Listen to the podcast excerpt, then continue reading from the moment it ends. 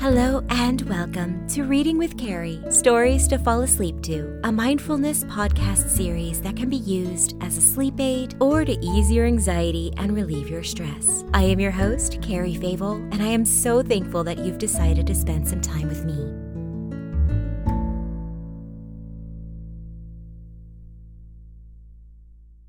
Today's episode is themed on Aquarius, whose sign is the water bearer. Aquariuses are born between January 20th and February 18th. My sister, who goes by Phil Harbor online, is an Aquarius. Aquarius people are advanced, self reliant, clever, exceptional, and optimistic. Air is their elemental sign. Aquarians, like air, lack a distinct form and appear to resist classification. Others are enthusiastic and active, while other Aquarians are calm and sensitive.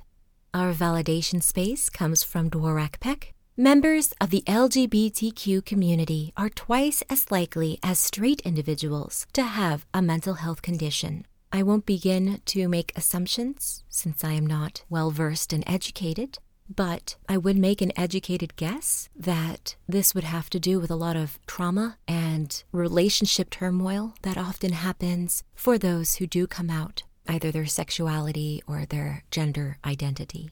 And so this this makes a lot of sense as unfortunate as it is. And once again, we are just called to have empathy and support the members of our society, I think. But enough of that. I have done a lot of preaching in the last few episodes, so I'll keep this one nice and short.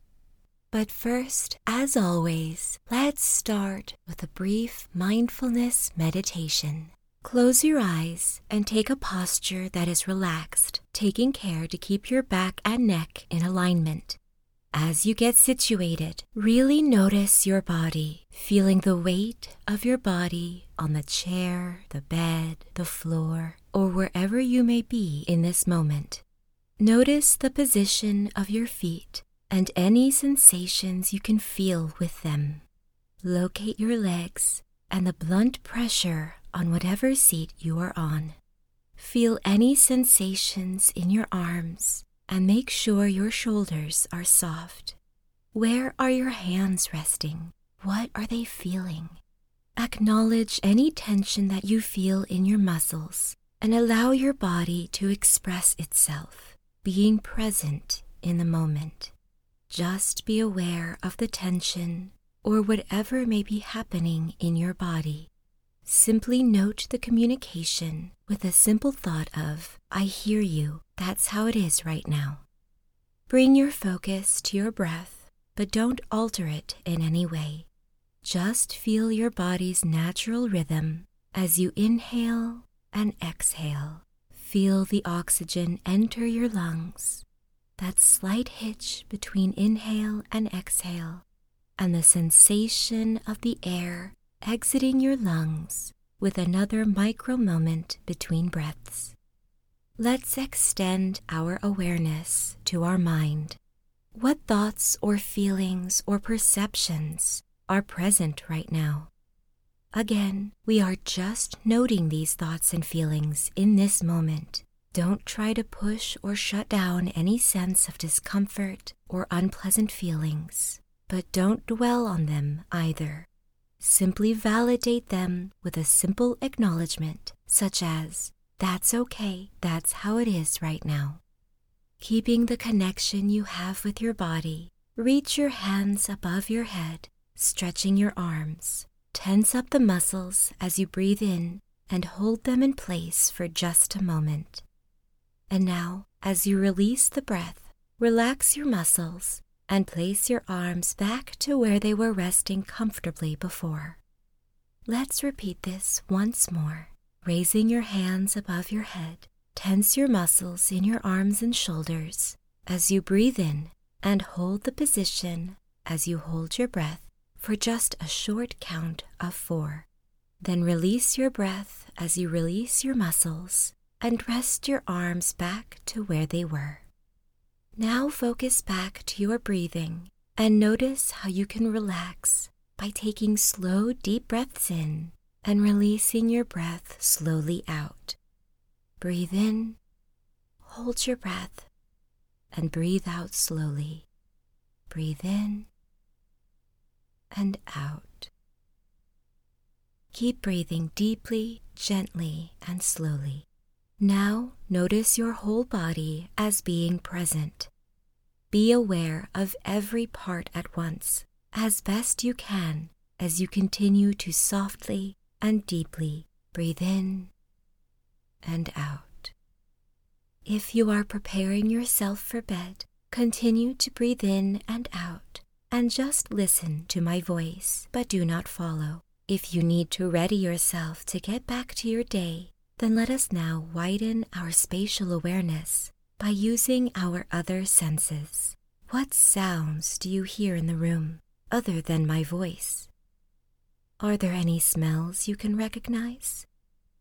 Feel the item on which you are resting with all of your body and imagine it in your mind. Try to picture it as accurately as you can without opening your eyes just yet. And now take a deep breath in on an inhale of four. Hold your breath for a count of four. And on an audible sigh, release your breath as you open your eyes and fully come back. And now here's the story. I took on this idea of theming our season three of this podcast around zodiac signs as a creative way to find stories and legends and fairy tales and fables and folklores that we might not necessarily already know. Uh, we are in episode 90, was it five, I think, 96? And so um, that's a lot of fairy tales. And I know not all of those, especially at the beginning, first seasons, really had stories. Um, but I would definitely say I have at least said, you know, I have at least read 80 stories, and most of them are the ones that are well known. So when I came to Water Bearer, kind of like when I came to Virgin, I found that um, there are stories lacking. You know, Water Bearer seems so very specific. Um, I kind of thought actually of the imagery of um, Mowgli Mo- yeah, from uh, the Jungle Book, um, very specifically the animated Disney one where um, he sees the girl with the uh, the jug of water on her head. That's what I envisioned, um, ironically at first. Um, and I really just I couldn't find anything that was a short story that had that element. However, I did find someone wrote, um, literally, it is called Aquarius the Water Bearer, a myth based on the original Greek legend. So that is the story that we are reading today. Aquarius the Water Bearer, a myth based on the original Greek legend. Once upon a time, in the ancient lands of Greece, long before water was spilled from glass or plastic, there lived the humble Ganymede. Ganymede was well liked and beautiful in his ways. He was graceful yet eccentric, smart yet modest, and opinionated yet liked to keep to himself. He was disliked by his father, who had also been a handsome and loved man in his youth. It came as no surprise to many of the Greek gods when Ganymede caught the attention of Zeus, who was known to admire the intricate creations of man that he came to observe. After a few years living amongst his fellow Greek people, Ganymede's father was approached by Zeus. Zeus quickly offered the boy's father an unfathomable number of horses in exchange for the boy.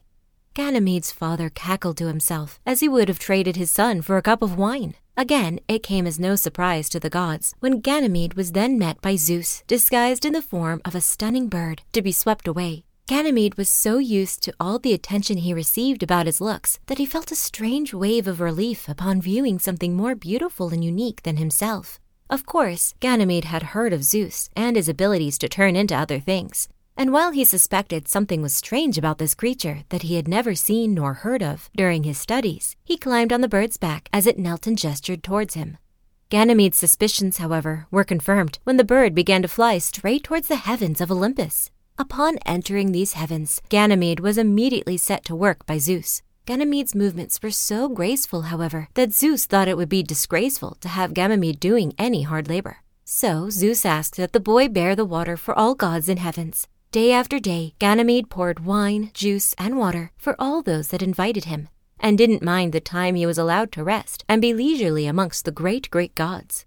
One day, as Ganymede was pouring an unusually large amphora of wine for the queen of the gods, Hera, he noticed a plot of land underneath her room that boasted many horses galloping within a gated ring. He recognized the house as his wicked father's and sought immediate revenge on all who had betrayed him. He took the amphora and began to pour the liquid down onto the land. Hera saw this and smiled to herself. She did not stop Ganymede. Her silence, instead, inspired him to pour more. Ganymede poured and poured. As he poured, he also wept. He poured the wine, he poured the water, he poured the juices. He cried all over the Grecian hills surrounding his father's plot of land.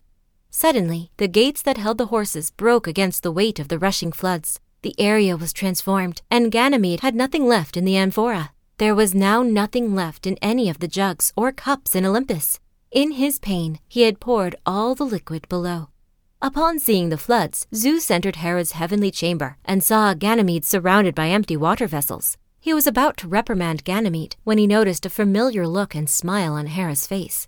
Zeus now realized that he had been selfish. Due to Ganymede's exposed grief, he approached Zeus. He asked Zeus to send him back to his land, to drown in his sadness, to live out the rest of his days in isolation. I cannot bear to pour one more drop, Ganymede, the water bearer, said.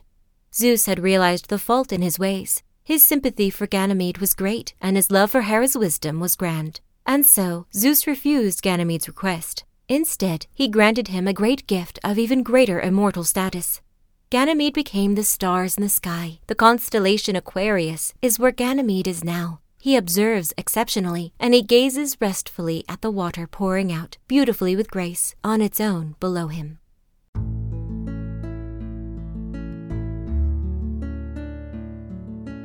Thank you for listening. If you would like to support this podcast and become a sponsor, you will find an Etsy link in the description below. Thank you for your consideration. I welcome you back anytime you may need to hear a comforting voice or a familiar bedtime story.